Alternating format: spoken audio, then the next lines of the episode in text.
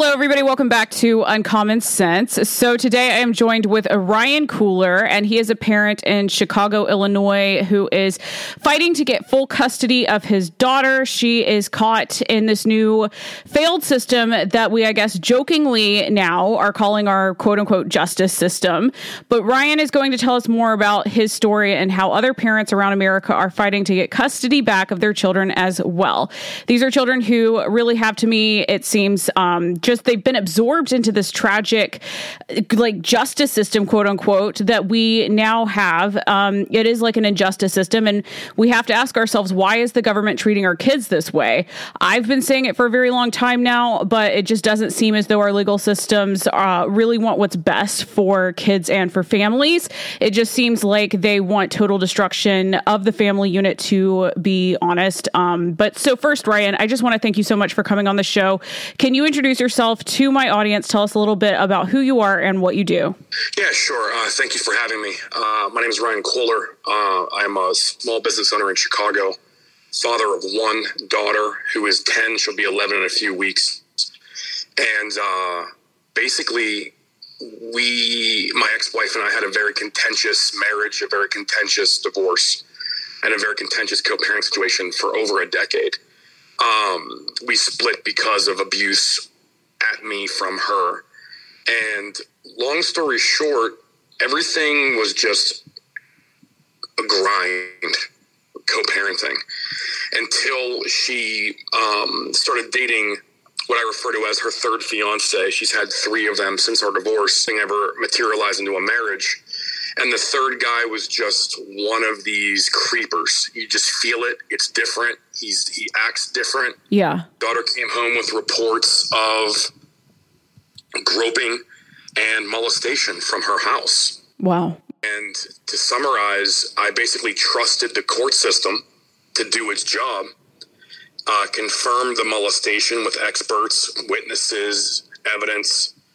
Um, and my daughter got buried in the system, and I was actually framed for crimes by the court officials. My daughter was removed from my home almost 18 months ago. Won't even let me talk to her anymore. And that was when she was nine and a half and she's nearly 11. Wow. Um, you know, we've talked a little bit about your story, but it just is still so crazy to me. Before we get into the specifics, and it is important to get into the specifics, um, I just wanted to see if you could give a broad overview of your situation, um, you know, them framing you, uh, and a little bit about your ex. Yeah, sure. Um, the court system, the domestic court system, and people should need to understand this. Most court systems are based on the Constitution, our rights, our privileges afforded to us by by people much smarter and much uh, more advanced than we were. It seems uh, hundreds of years ago. Yeah, uh, we're allowed to cross-examine. We're allowed discovery rights for um, evidence. We're allowed to uh, face our accusers, unless you're in domestic court, which is in most states registered as a, a commercial court which means they don't have to follow the rights judges that were afforded in other courts. Um, judges have almost complete discretion, which means they can rule on or not rule on anything they choose to. They can absorb or ignore any evidence they choose to. And what's happening in these domestic court squabbles, I know of, of hundreds and hundreds of cases now that I've dug into this with my daughter situation. These domestic judges are basically running their complete controlled courtroom with ignoring children's pleas and protective parents' pleas and evidence and witnesses' pleas, and even in some cases, psychologists and experts and school official pleas. Wow. Because there's no money in solving these problems quickly. Lots of money in putting children at risk because the protective parent will fight and spend limitless money. Yeah. The abusive parent will defend their reputation and spend limitless money. So they're using these kids as money sources, and the judges get a cut, and the lawyers get a cut, and this, and the agents, the psychologists, the social workers get a cut. It is absolutely one of the most unspoken about truths of corruption in America. little American kids, sometimes as young as three, who were being molested, raped, beaten by parents, step parents, someone else in the family. They're being put and kept in those homes deliberately. It's shocking. It's it's it's it's shocking every time I hear a story, and I, I talk to two to three new parents a day now that I'm neck deep in this stuff. So that's what's happening. It's it's a it's a money center. Fifty six billion dollar a year industry domestic court industry. Yeah, well, I mean, it is. It's it's completely shocking. It's terrifying. It's um, you know, it's not actually super super out there to me, just because you know so many of our so many of our institutions are so messed up these days that it doesn't fully fully absolutely astonish me, but it is absolutely heinous and evil and atrocious. Um, either way, I mean, it's absolutely ludicrous that the court systems would be taking children, um, you know, away from the parents that are qualified to take care of them and putting them with the parents who are not qualified to be taking care of them that just you know kind of that just kind of blows my mind. Um but well, sorry go ahead. No it's okay. Uh, it's, it's a it's a valid point. I, the hardest part is when these parents the protective parents as i refer to them as versus the abusive parents. Um, that's kind of an accepted nomenclature amongst us in this battle. Um, the protective parents try to tell the school officials, try to tell the police, try to use government agencies like Child Protective Services, depending upon what state it is. And most people don't believe them because they're like, well, why would a judge rule this way? Why would a lawyer rule this way? Why would these people fight against evidence coming out?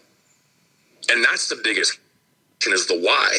Yeah. The only answer I've come up with so far, I mean, there's theories out there about evil versus good and the corruption of America and the and the planted judges from these special interest groups. I mean, that's all those are all theories out there. I can't prove any of that. But what I see across every case I've I've experienced, and I've I've I've researched over 200 cases at this point around the country. Wow. It's just about money. Yeah. It's just pure money greed, just epic amounts of if the kid's in harm's way, everybody makes money. If we roll in 15 minutes to put the kid with the safe parent, the case is over and we move on to the next one. There's no money in that for us. It's as simple as that. Yeah. Um, and it sounds, you know, very much to me like the government, you know, let's create some problems so that we can solve your problems for you. Wink, wink. But are we really? And it is the government. You know, this is a branch of government and they are, it doesn't, it doesn't, you know, it makes sense to me. Oh, this is going to be the way that we make a bunch of money. Yeah. I mean, the problems are clear. They're caused by people who are unhinged step parents who are unhinged, aunts and uncles who are unhinged. I mean, who wants to hurt a child? You have to be a special kind of monster. Yeah. To hurt a child. But there's those monsters every day. I don't want to shock the, the listeners, but uh, there's a lot of evil in the world. There's yeah. a lot of people who are maladjusted and a lot of people who are abusive and a lot of people who get off on some level of hurting a child. But I would say that the vast majority of people aren't. The vast majority of people protect children, love children, want to want to you know educate and and protect and raise children properly. But there's these monsters out there, and these monsters are a profit center for the government's court. And the government's court, as we all have seen in every every circumstance and every capacity in this country, yeah, the court is not geared towards justice. The court is geared towards sensationalism and profit. Yeah, well, no different from pretty much every other every other industry now these days. Like social media, everything is just like, look at this. This is the brightest, most horrendous thing ever, but look at how much money we're going to make. And then, you know, sneaky, evil, moo ha ha ha laugh. Like, you know, I'm tr- I'm not making a joke about this because it is very serious, but and part of me is like, oh, I wonder how these people got into these positions. How did they become who they are? But if it is a systemic problem, then we know exactly how this happened because it's corrupt and it's corruption and that's what's happening is what it is sounding like. So i want to talk about them framing you a little bit more. Can you talk about um, them trying to make you look like the abusive parent uh, you know and just kind of the corruption there? Yeah, it's it's a long-standing theory that's been disproven by everybody of note in the last 30 years. But there was a PhD back in the 70s and 80s named Gardner, who, by the way, committed suicide at one point. So clearly he was balanced. Um, and he wrote this horrific, blood soaked book about parental alienation. And in the book, it theorizes that the parents who turn the the protective parents who turn the abusive parent in for abuse are alienating their children from the abusive parent. And the courts are still relying on this ancient disproven mechanism. So when a protective parent reports abuse of a child and proves it, whether in whatever capacity they prove it, body cam footage, videos, witnesses, the child's reports, whatever the case may be, they're using this outdated, antiquated theory from this long dead psychologist who's been disproven hundreds of times, thousands of times, as a mechanism to keep that child away from the protective parent because they're using that as, oh, you're abusing the child too, or in more so than the abusive parent because you're trying to alienate the child from mom or dad or whoever is the abuser. And that's so pathetically it's so pathetically dumb. That it's the fact that they still use it and they use it against me. Oh, you turned stepdad in for abuse. You turned mom in for abuse but you're alienating mom from your from your daughter. And i'm like this is insane. Sitting there in the court and your your mouth drops open. Yeah and i mean the appalling thing to me i mean it's all appalling but one of the most appalling things to me is that your daughter is now living with her molester your ex's boyfriend. Yeah she ended up marrying him and having a child and that's another strange activity that happens in courts every day. These lawyers when they when they told me the same thing years ago because i've been in court now off and on years battling for my daughter's safety. And seven years ago, I was um, living with an amazing woman uh, who I will never speak poorly of. And we went into a into a lawyer's office, and she looked at my girlfriend and said, "Do you love Ryan?" Yes. Do you want to be with Ryan? Yes. Do you want to be a mother to his daughter? Yes. Great. Get pregnant, get engaged, and make a big stink of it. It helps our case. So the lawyers are literally coaching people to have children, whether or not they're ready for that, to help the case of protecting custody rights. And in my ex-wife and her and her pedophile husband's case, they married and had a child to make him look more normal. Wow. He's anything but normal. It's like mind blown because I, I mean I just I did not know that that was happening. Oh, it's it's a common occurrence another sibling, a half blood sibling, actually overwhelms a lot of arguments because they don't want to separate siblings in the court. So it's a strategy when they're losing cases for a mother or a father to have another child with another person to keep the case alive. Wow. Uh, they, I mean, they just, it doesn't seem like they care about the kids going through this at all. no, and I can say this verbatim because I was a victim of the same thing when I was a kid. I was, I'm a child of the system as well. And I was being beaten by my father on a regular basis. He had every other weekend custody. And my mother never really pushed back.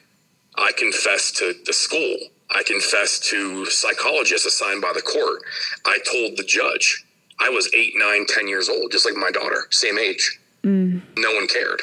And they just kept me going to his house every other weekend, regardless of what I came back with, whether it be a bruised sternum or a broken nose or whatever the case may be. It didn't matter. On for 30 plus years because I'm now in my 40s, in my early 40s. Wow, I'm just getting goosebumps. I hate, first of all, I just want to say I'm sorry that you went through all of that, but it's just, you know, it sucks that it's your daughter's going through something so similar and at the same age. And, you know, the schools again are just totally disregarding when people are, when the students are coming to them and saying, hey, we have this thing going on and it's, it's not legal and it shouldn't be happening. And can you help me? And they don't do anything. This is, yeah, this is a, this is a great, this is a great segue. So I appreciate that. My daughter has been seeing a social worker at school, licensed social worker. Um, and her school, you know, like every, you know, every public school leans more to the left. Yeah. She came home in second grade crying about the world ending in 10 years because of, you know, global warming. She came home in third grade with her first sexual classes What? about safe sex and about whatever the case may be, other other topics on that level. And I mean, we're talking about Crazy people. these are seven and eight year olds coming home crying because they're learning about you know sexual events and the world ending. Which, of course, I highly, I highly doubt the world's going to end in ten years thanks to global warming. But hey, you know, whatever. Maybe from arsonists, but probably not from global warming. We'll talk about that some other day. so, but yeah, the um, so what's happening with the schools? There's a there's a there's a phrase and a, and a and a nomenclature that's pretty standard across the entire country called a mandatory reporter. If a teacher suspects abuse in any capacity of one of their students, a social worker suspects abuse from any of their students, they are required by law to report it to the Child Protective Service agencies. yeah. My daughter was coming home weekly at one point, telling her, telling me stories about mom and stepdad. And I told her what I was told to, to do go tell the social worker. We need a third party to witness this. Mm-hmm. You won't believe dad versus mom hearsay in court. You need to tell somebody else. He was going to the social worker, telling her what was happening over and over and over again, coming home and saying, Dad, I told her. Dad, I told her. I told her what happened at mom's house. I told her what happened with stepdad. And I said, Great, great, great. At least it's on the record. At Yeah. least it's there when it when the time comes. So the time comes. And what happened was the school never reported anything. And I told the school via email. I told the school in parent teacher conferences. I told the principal, the teacher, the social worker, the nurse, everybody who, who would listen. And they automatically, from a report, have to call. And if they don't, it's a one to two year mandatory jail sentence in Illinois if they don't report. So now that they didn't report it, now they're liable. Yeah. And this is what happened. And this is exactly what happened to my daughter. Wow. They assigned what's called a GAL, a guardian ad litem, which is supposed to be the judge's eyes and ears on court cases involving children, especially abuse cases. Yeah. The GAL comes into court one day and says, Your Honor, I've talked to the principal, the teacher, the social worker. They're going to report, or they have reported, Ryan as an abuser of his daughter. And I'm shocked. My mouth hits the floor in the courtroom. Yeah. And I'm like, what, what are you talking about? And then she bills me nine hours to talk, of talking to those people. So she put it down on, a, on an invoice. She spoke to those, a court of law. I have a right to face my accusers. So I subpoena the teacher, the social and the principal to come into court. The court sends four lawyers to quash the subpoenas. I sent round after round after round of subpoenas. I finally get to talk to the teacher, and she admits she knew about it before I told her and when I told her. She admitted it in a deposition. The principal and the social worker to this day have still avoided deposition.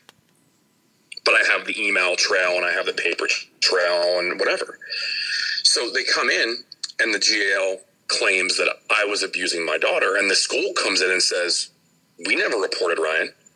I have a letter from the state of Illinois saying we never reported Ryan.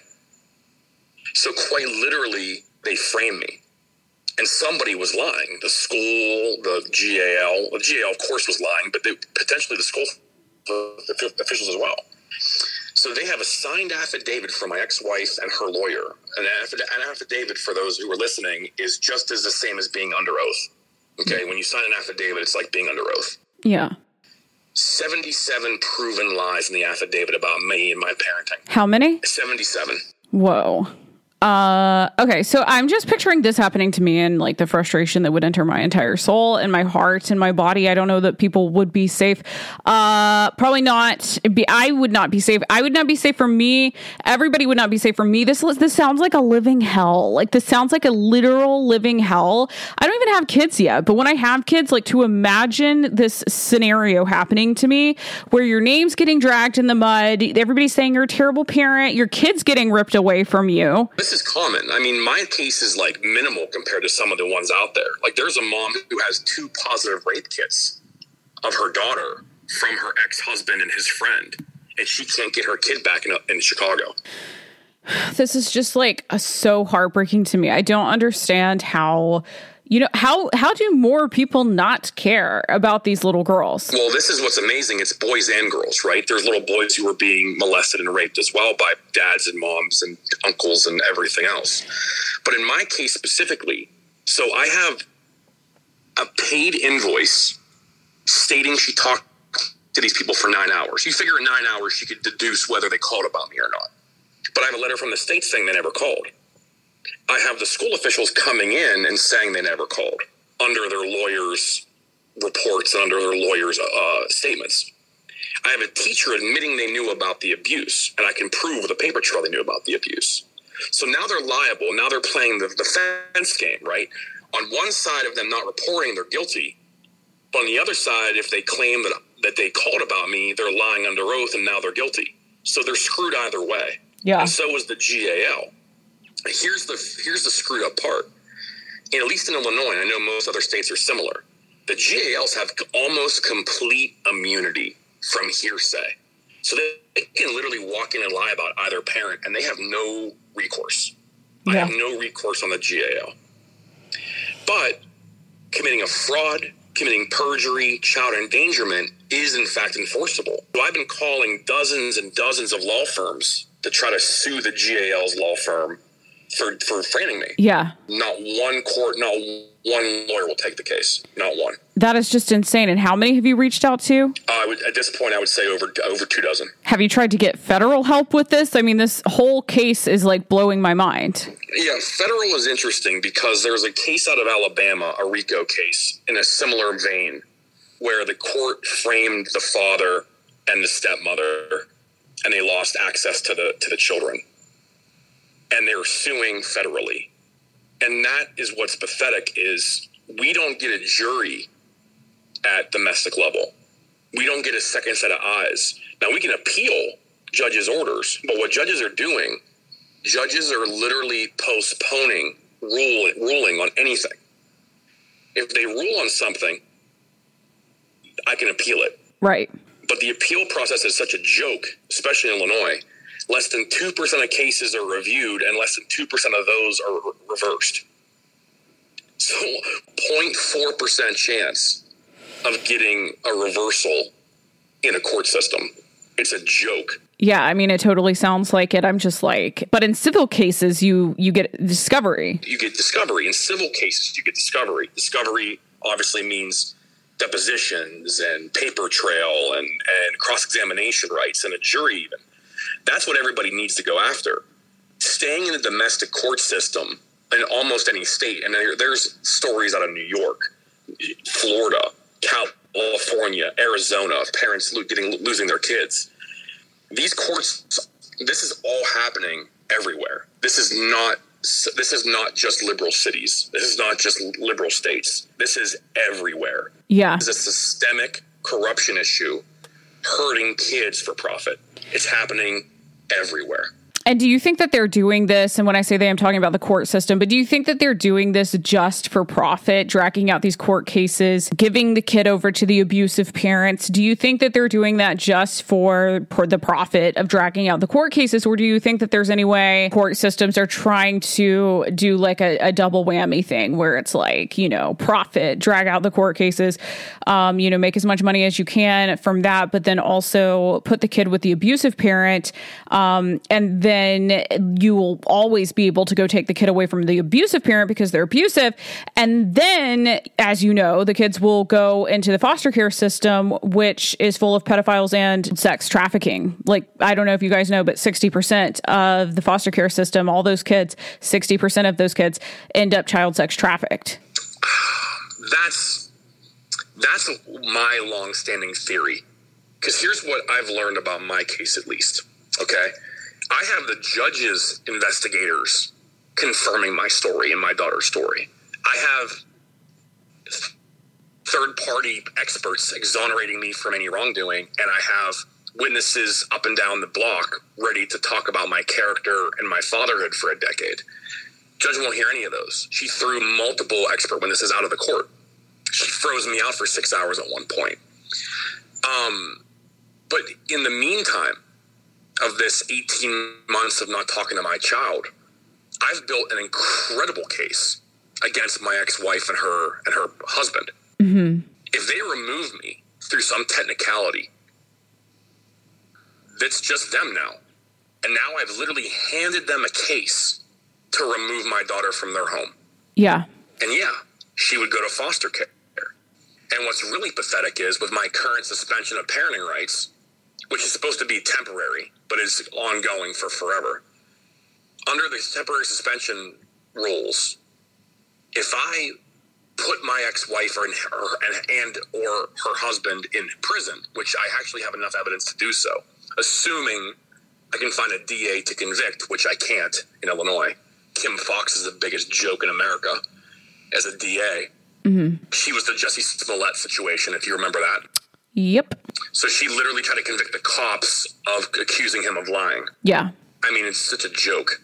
The DAs, I mean, we're having DAs quit left and right in Illinois because they don't want to work around her. Um, you can't get a DA to convict. But the point that I'm making, and you and you made about foster care, these kids, I've now built a case against them. They can take them her out of that home whenever they choose to, and I have no rights under temporary suspension. If she goes in the foster care system, I can I don't think I can get her back. Yeah. And on top of that, if I get her convicted, if I could get her convicted with a DA, with him getting convicted with a DA, and there's plenty of evidence to convict both, she goes to foster care anyway. And as you know, and as most Americans do realize, foster care is the epicenter of American kids getting trafficked. It is, but we're not allowed to say that it is, and we should be allowed to say that it is because it is. And it's it's a system. Remove the safe parent first because that's the number one protector and they have rights to their children. Remove the safe parent. Now we have a case against the abusive parent or step parent or whoever. We can easily remove them and put them in the state's care. And now they're in the foster system. Now they're, they're a new profit center because the foster care system gets epic amounts of money from the federal government per kid and they just pocket it. Those kids don't get don't get help. Yeah, and that's what I was thinking. I mean, after listening to everything you've just told me, after all of my independent research on all of this, I mean, now this is my theory. It's my theory because it's not that far fetched. A lot of people, I think, listen to my podcast and they're like, oh, well, Jenny, that's just a little far fetched. Is it really, though? I mean, we know that the government is working with major corporations to the benefit of the government and those major corporations. So why is it so far fetched to think that maybe, you know, there's some sort of shady business going on with the court system? Systems and the foster care system and pedophiles and children? And could it possibly be this orchestrated thing? I don't know. The government doesn't seem to me to be above um, profiting off of people to their detriment. So that's that's my stance.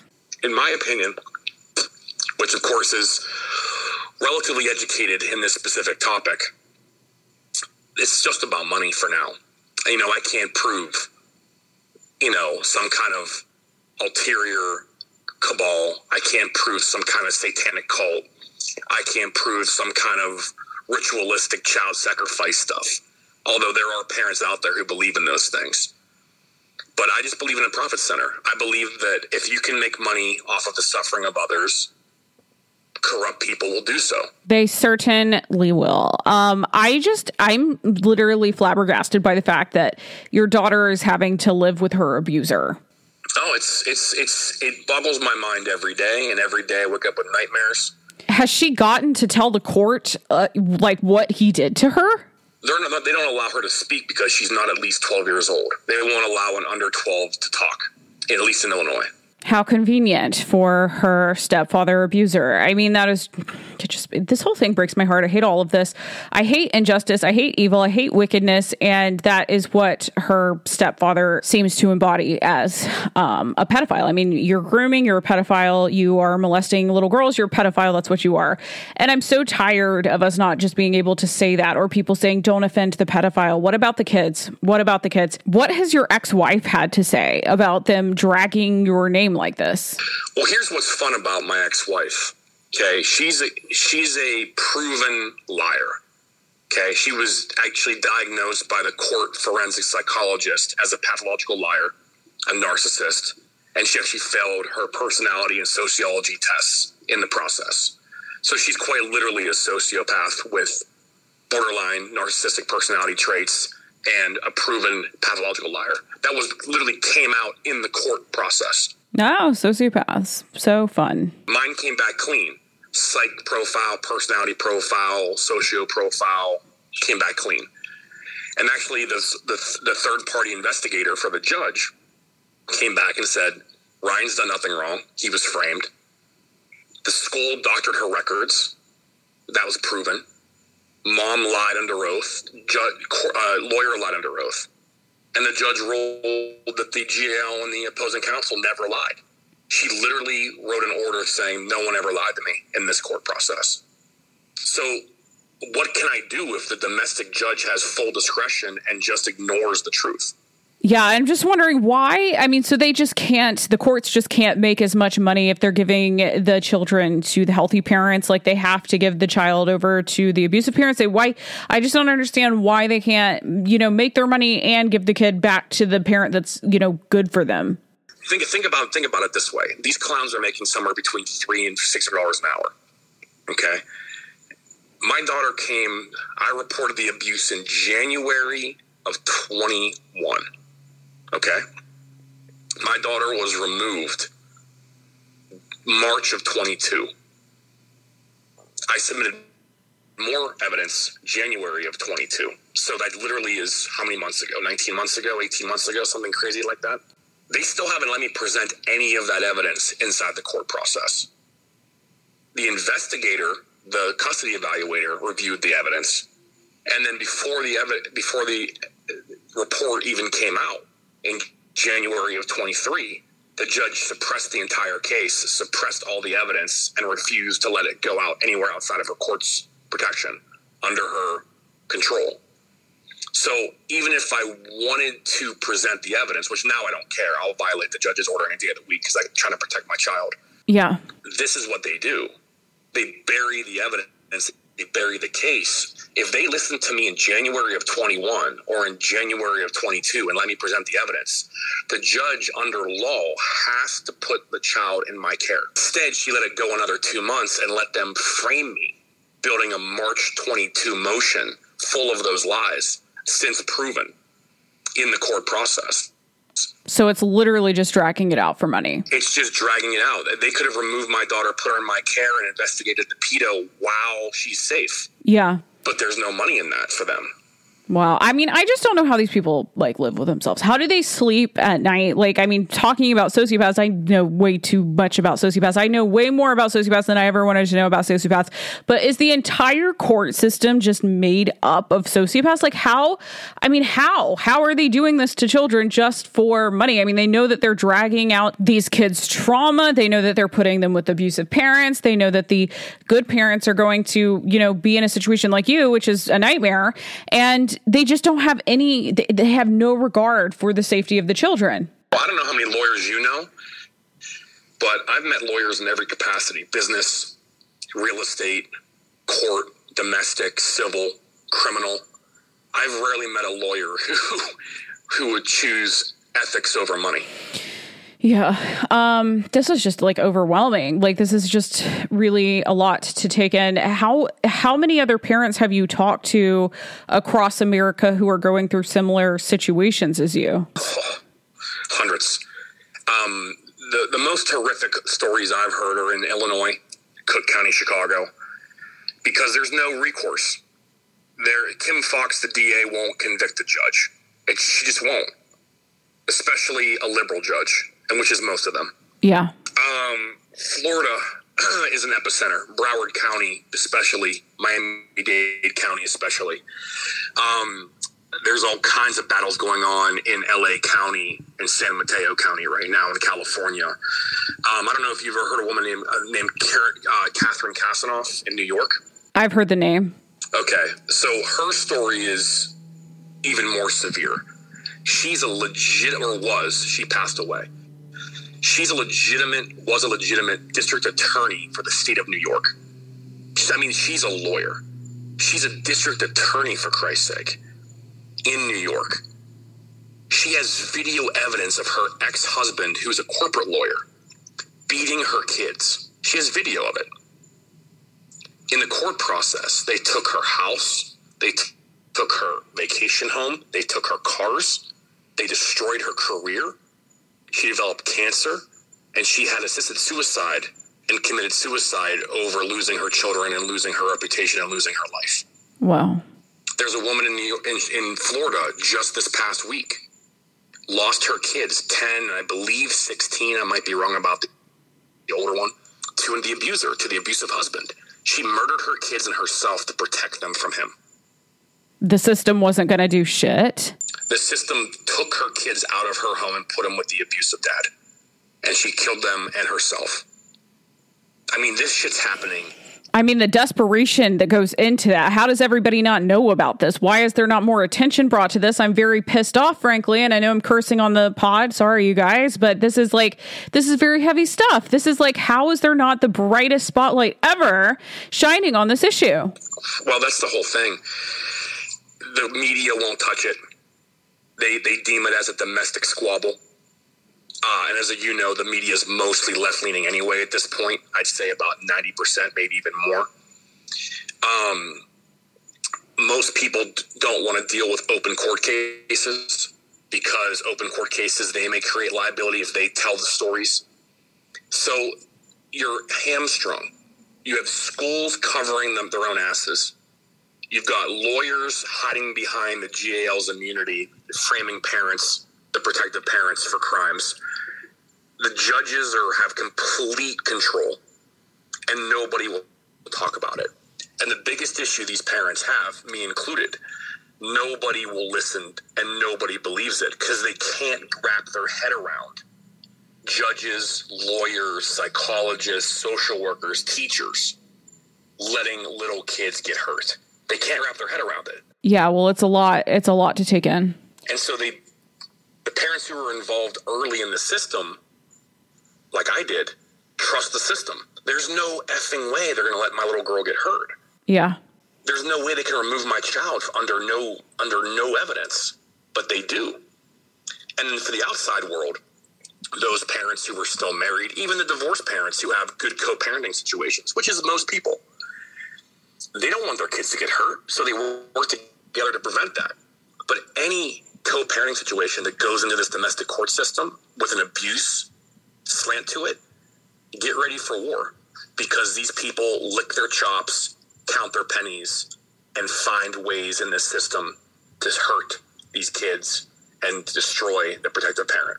Yeah, well, this is all utterly shocking to me, and I think that it's utterly shocking to my audience, probably. But it's important for us to get these stories out. That's why we're doing this episode today.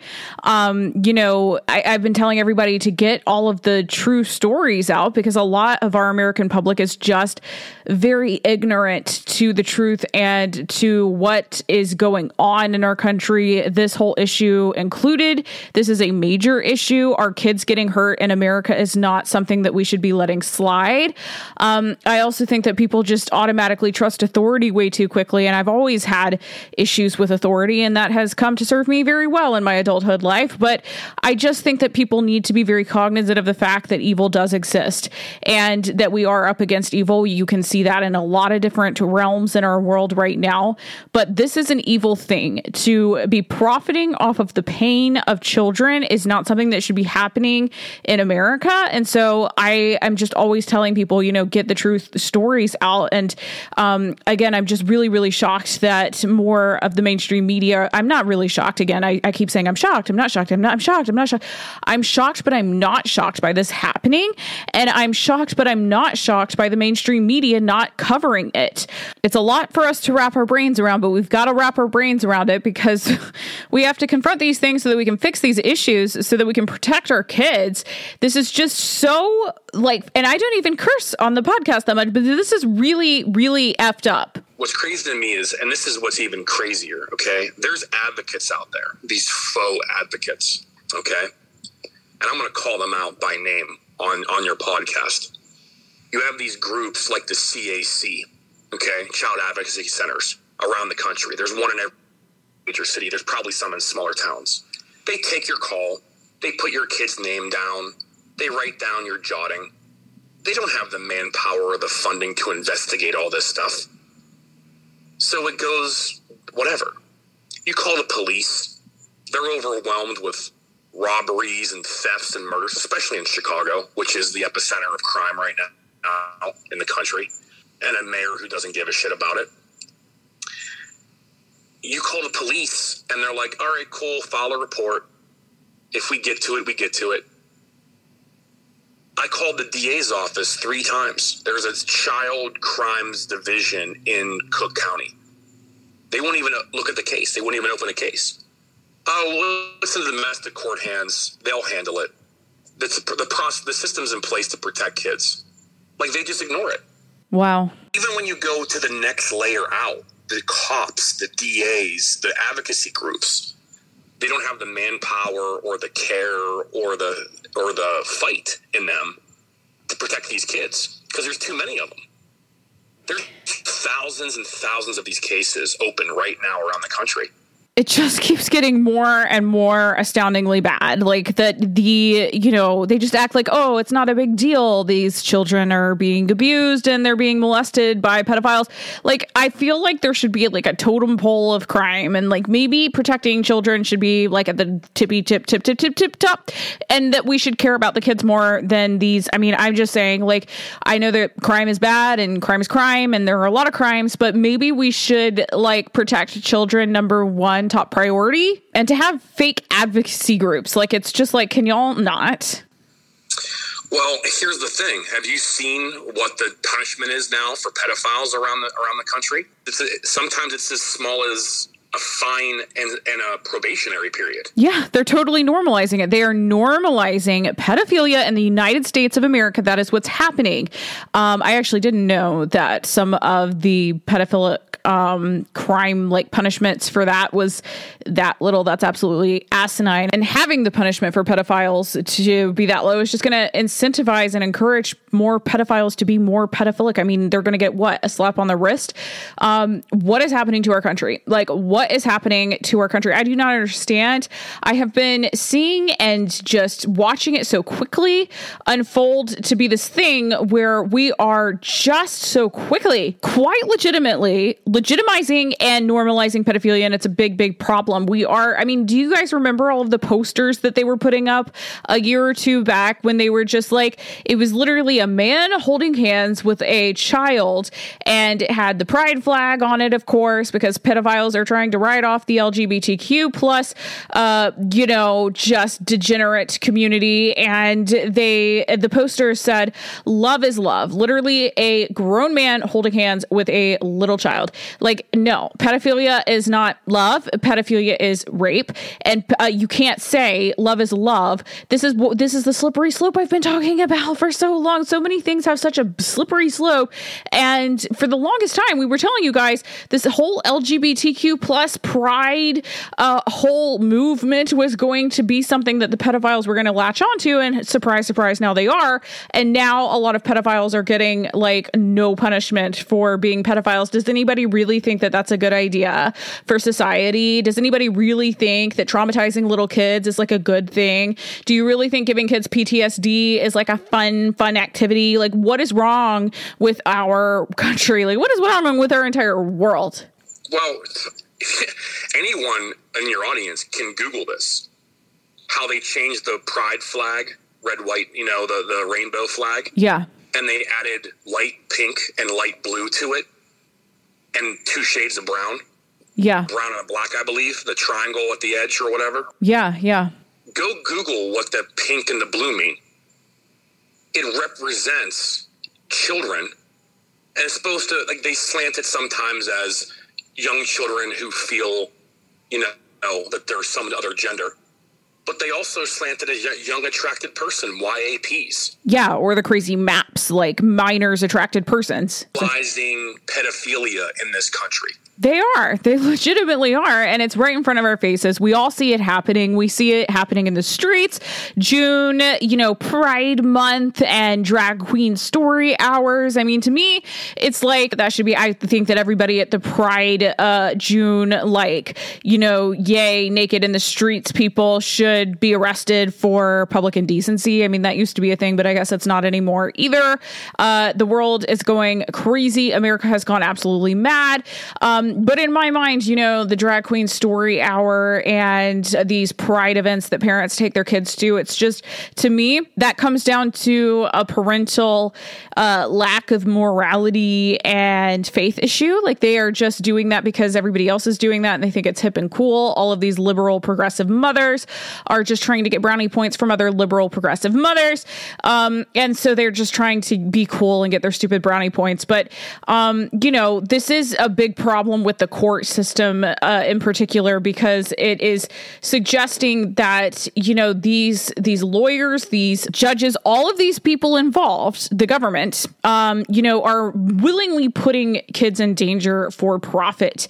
Um, you know, to the extent of possibly, you know, putting them intentionally into the foster care system in order to be child sex trafficked. And that's a, a pretty huge story. Okay. So that's a really big story that people should be talking about more. And I don't see anybody else talking about this. I know that you've been on a few other podcasts. You're on my podcast now.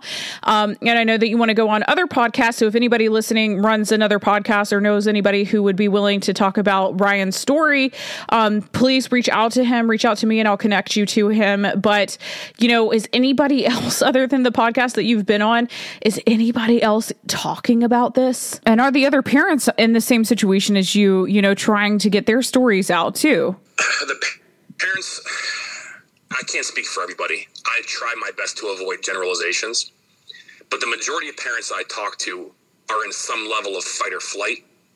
They're in some level of trauma response. They're in some level of shock, right? They lost their kids or they're losing their kids or their kids are currently being molested or worse. Yeah. Um, they are just trying to stay alive they're just trying to keep their head above water. Survival mode. Because they're so focused on the case that they're getting their jobs are being affected, right? So I don't blame the parents who were going through hell on their reactions or their efforts. I've just been blessed with the ability because my daughter's been removed from even talking to me. And like that's bizarre. Like there's guys on death row right now who can talk to their kids. Yeah. And the reason why my daughter can't talk to me, it was motioned by the child representative lawyer, which is another layer of corruption in all these cases, another money center for these clowns. If my daughter gets on a Zoom with me or on a recorded call and she says, Dad, Dad, he touched me again. Dad, Dad, Mom hit me again. Now I have it on recording again. And even lawyers I've talked to. Okay, great you have the accusation, you have the evidence, you have the cover up. But if you don't have another instance of abuse, the cover up didn't harm the child unless the child was harmed again and you can prove it. So we can't file a civil case. What? There's a four stage process. And I'm like, clearly they didn't stop hurting her in the last 18 months. And once we subpoena these people, we'll get them on record and get these court and get these court things moving, and these lawyers won't touch it. So, so it's not just the parents throwing their hands in the air in frustration. It's the system of legal that they're in, and these lawyers are like, well, we're not going to spend a million dollars in litigation on a hundred million dollar possible case against a school unless we have all the evidence before we file. Yeah. So they won't even they won't even engage with it. So what is what is y'all's strategy? You and these other parents who are going through this. I mean, y'all shouldn't be having to go through this, but y'all find yourselves going through this and and what is kind of, you know, the consensus on what the strategy is moving forward because this is a total, it sounds like it's a total train wreck. It is a train wreck. Um I have inadvertently become one of the mouthpieces of this movement because the advocates are more or less worthless um, most of the parents are, like I said, in some kind of complete level of shock. Yeah. A lot of parents don't have the time or the energy or the mindset to go after this publicly. And another layer is judges are gag ordering people, judges are suppressing evidence. So you're literally violating these dirty judges' orders to go on podcasts and to talk about the story to other people. So a lot of parents are just scared of losing their kids or some layer of visitation to their kids because they're going to get arrested for some violation of a judge's order. Yeah. I just don't care. I'm at a point in my life where fighting for my daughter in my mind is a one way ticket. Yeah. I don't care if I'm shot. I don't care if I'm dragged through the mud again. I don't care if I lose clients over my, my, my outreach and my outspoken nature. I just want to save my little girl. And it's as simple as that. So I don't care. Like I'm going full blown war. Most parents won't because they're scared of some level or more more likely, and this is a generalization, so I apologize to the parents out there who I'm speaking for. But a lot of parents are just they don't want to lose what little hope they have. Yeah. And they have some level of hope left for the court system. They have some level of hope for an appeal. They have some level of hope that people are going to do the right thing. I've just given up on humanity at this point. I just don't think they're going to. Yeah, well, I mean, it's hard to believe in them after everything that they've put you through. And I mean, you've seen it happen to numerous other parents at this point. Um, and I think you're like me, where it's just like you can kind of see pretty quickly, okay, uh, yeah, I'm not going to really put a whole lot of stock into anything you ever say, like you're a bad person. And I think you're good at, you know, seeing whether people are good or bad natured, um, you know, whether they are people who care about justice or not. And it seems like, you know, you fought and you fought and you fought, and they keep pulling these weird uh, stunts. And so, you know, how are you, else are you supposed to feel at a time like this? But I do understand the other parents who are just kind of like beaten down. That might be part of the system, you know, beat the parents down so much emotionally as well as the children so that they are able to fully just literally profit from everybody involved, which is so just disgustingly sickening. And, you know, I do understand the other parents, um, you know, struggling to get out there and get their stories out. It's probably a level of gaslighting too within the court system where it's just like, no, everybody's probably just like, how in the world is this happening to me? Like the confusion that has to go into, um, you know, kind of seeing the court system that is supposed to be there to help you, is supposed to be there to help the protective parents and to, you know, punish the abusive parents, which is not doing that anymore. It seems, um, you know, all for profit, like you're saying, and you, like I was saying earlier, the foster care system, sixty percent of the foster care system, kids end up being sex trafficked. So it's just, I don't know, it's looking like a little bit of a system system that not, it's very nefarious. It's looking very evil and bad so I do understand these parents, you know, getting beaten down. And, you know, it might also be that they're starting to see too. And it's just like it is a hard it is a hard pill to swallow to really come to terms with something like this. I mean, it is absolutely evil. And so I'm just very thankful that you have the strength and the fortitude to come out um, even amongst all of this happening to you, just having your daughter ripped away and knowing that she's having to live with her abuser, knowing that your ex-wife is a sociopath and created this situation for your daughter. I mean, God has given you the strength, I believe, to to be the person that is coming forth and and saying all of this and making this story known. I know that it's not easy. You have gag orders, you have these abusive people in the court system that are supposed to be protecting your daughter from abusive people and making sure that she's with you, her protective parent. Um, you know, it's just it's a lot to go through for any any person, but I'm just wondering how they expect for fathers to react, how they expect the protective fathers to react to something like this? My daughter and I had an amazing bond before they took her away. She came home to me and said, "Dad, they're telling me to lie. Dad, they're telling me that you're that you made it all up. Dad, they're telling me that what I said before was was wrong." So but she was advocating for herself. My little nine year old has more guts and spine in her body than 95% of the advocacy groups I've spoken to since. Yeah. Oh, we don't want to get involved because it's an open case.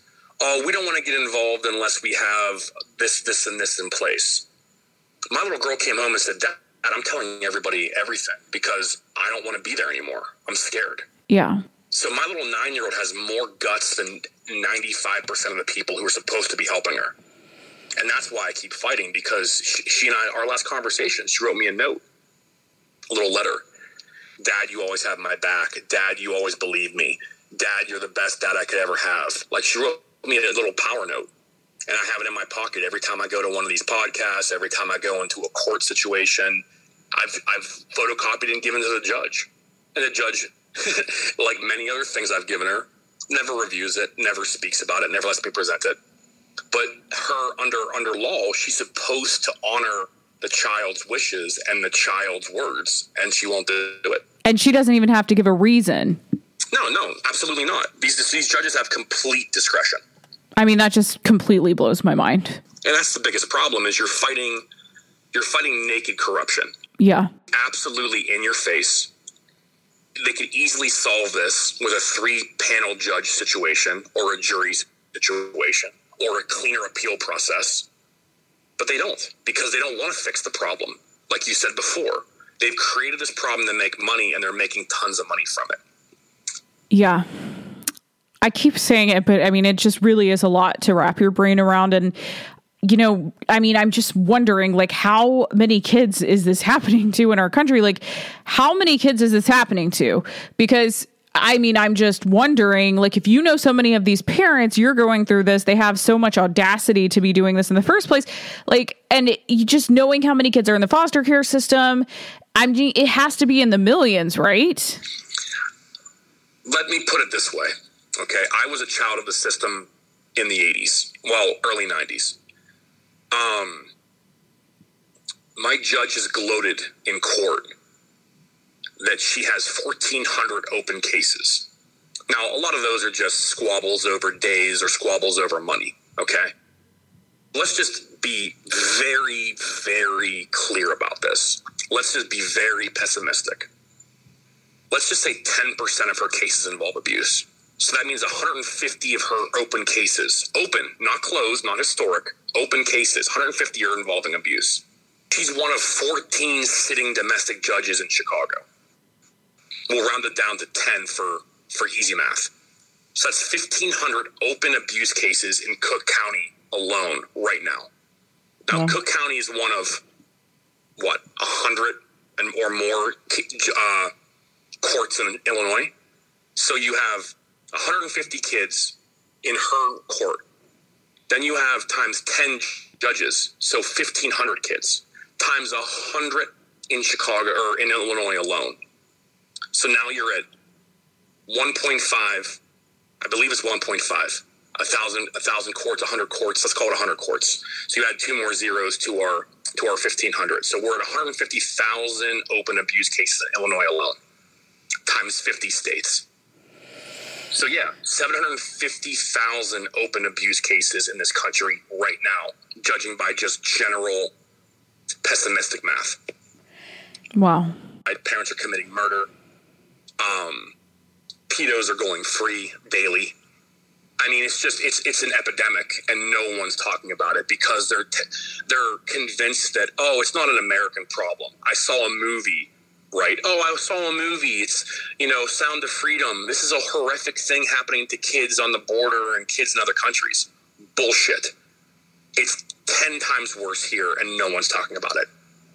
Yeah, well, we've talked a little bit about Sound of Freedom. I mean, do you think that it fully is just this total distraction to veer people's eyeballs away um, from the fact that this is happening in America and happening, you know, at at this grand scale? I mean, this is a huge. We're talking about a big number of open cases right now of abuse cases in America, where the court systems may very well be, um, you know, if this is a systemic thing, doing exactly to other people what they are doing to you and these other parents But do you think that Sound of Freedom is sort of this distractionary thing to say, oh, well, sex trafficking, child sex trafficking is only happening in other nations and this is a foreign problem and it doesn't ever happen in America, even though we are the number one in demand and supply for child sex. Nobody wants to talk about that, but that is that's the way it is and it shouldn't be that way, which is why I'm always pushing morality and reading your Bible and having stronger faith, but you know, a lot of you don't listen to me. Not I'm not talking to you guys who listen to my podcast. I'm talking to everybody else. Um, but do you think that Sound and Freedom was um, you know, to distract people from the child sex trafficking that's happening here? I believe in psyops. I don't think I ha- I don't think I'm a conspiracy theorist for having things proven to me. Yeah. You know, the the the, the Tuskegee experiment. Exactly. I've talked about that so many times. People are like, "What is that?" Yeah, this the the Stanford prison experiment. Like they run psyops on citizens all the time. They do. I'm not sitting here playing conspiracy theory. These are provable things. Research it. Yeah, it's out there.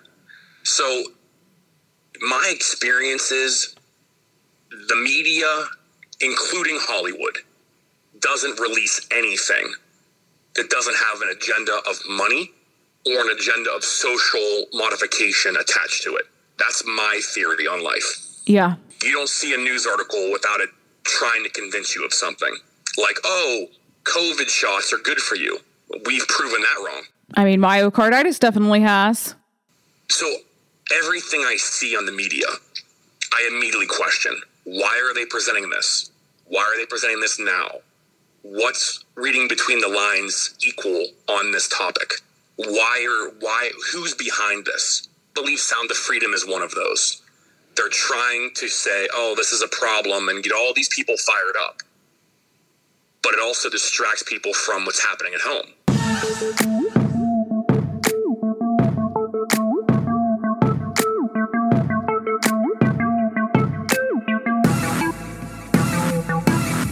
Okay, guys, that is the end of this episode. We're going to be doing another part of this. It's a two part series with Ryan Kolar. Um, so tune in to the next episode that will follow after this. This was an hour. The next one will be an hour. This is a very important topic, and we just wanted to be as thorough as we could, getting all of the information from Ryan's case, what he knows about the other protective parents, and what they're going through with the court systems right now. Um, and so definitely tune into that one. Please share these episodes around. It's very important for people to hear this story. This is a very, very big story. And I would encourage all of you to also send this podcast episode and the following one to all of your major news sources so that they know that we know what's going on and that maybe they should talk about it too.